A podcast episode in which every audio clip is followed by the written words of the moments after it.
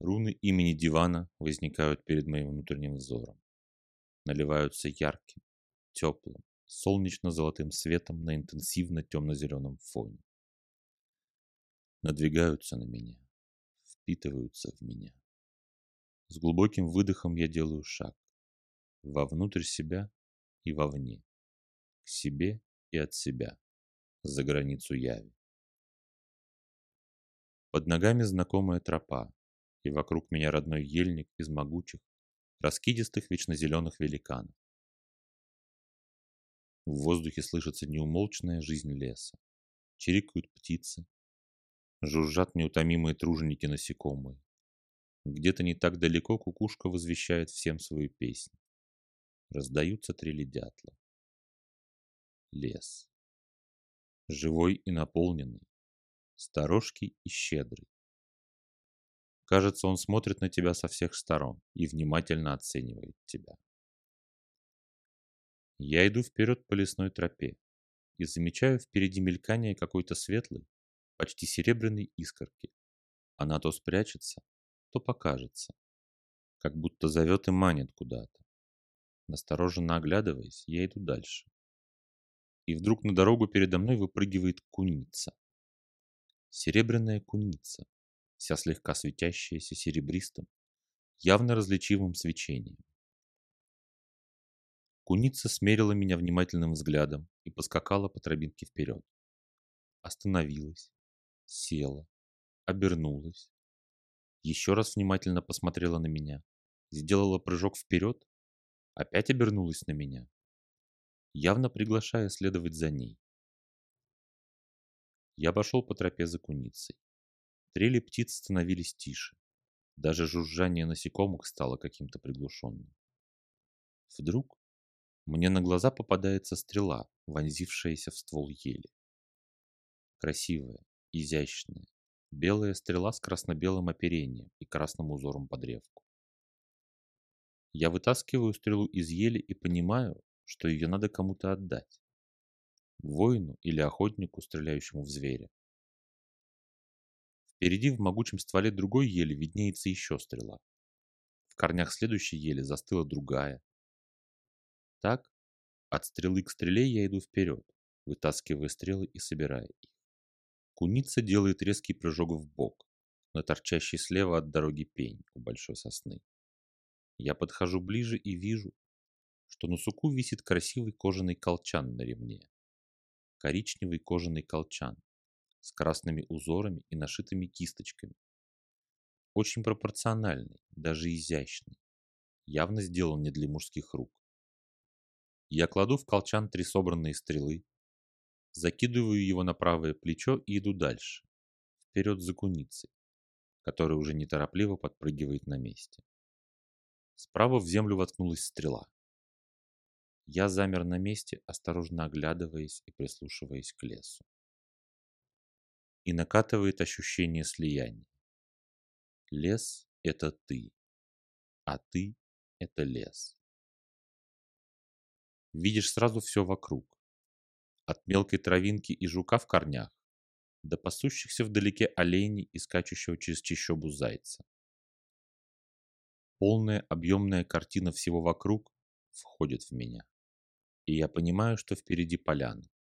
Там меня ждут. Оттуда летят в моем направлении стрелы, указывая мне путь. Продолжив идти, я собираю еще несколько стрел и выхожу на небольшую полянку, окруженную густым чистоколом пламенеющих рябин и далее лесом, как стеной. Все замерло. Кажется, даже воздух стал тягучим и настороженным. В воздухе повеяло опасностью, и по позвоночнику прокатилась холодная волна мурашек. Я оглянулся. Никого. Тихо и сторожка вокруг. Когда я посмотрел снова на поляну, на ее середине стояла высокая крепкая девушка в удобной кожаной одежде, меховой куртке мехом наружу и с луком в руках, а за ее спиной стали зажигаться пары огоньков. Глаза окатило меня озарение и на свет из леса вышло несколько матерых серых охотников. Я вежливо поклонился, прижав руку к груди, и колчан соскользнул у меня с плеча, едва успев поймать его. На вытянутых руках я протянул его стоящей передо мной охотнице. «Это явно твое», — говорю я. Лишь проблеск улыбки в ответ. «Как твое имя, Великое?» — спрашиваю я. «Дивана», — зашумел лес и зарычали волки. «Я Дивана-охотница», — прозвучал сильный, уверенный в себе женский голос. Вы все силитесь понять головой, как раскрыть сердце. Какие упражнения надо делать, какие действия надо или не надо совершать. Головой сердце не раскрыть. Попробуйте окунуться в него. С размаху, разом, со всеми своими мыслями, с головой целиком.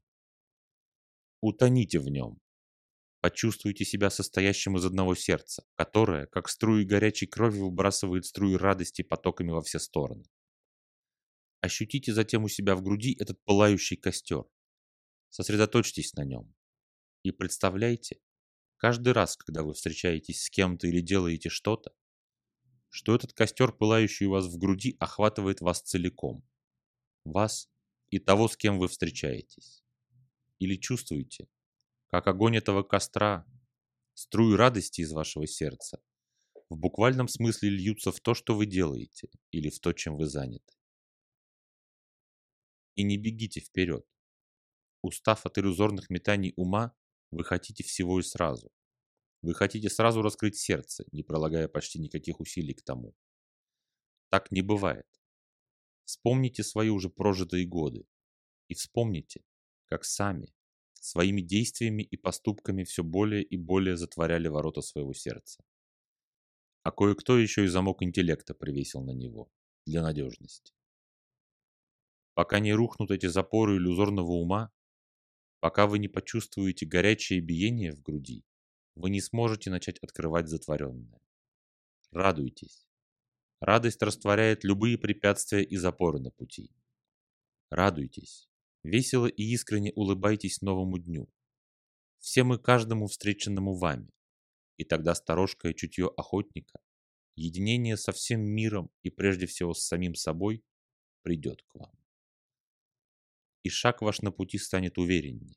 Вы пойдете сердцем, и его огонь осветит ваш путь и поведет вас к роду. Девана молниеносно достает стрелу из колчана, которая так и лежит у ее ног. Мгновенно натягивает лук и пускает мне стрелу в лицо. Вспышка. И я возвращаюсь в свое тело.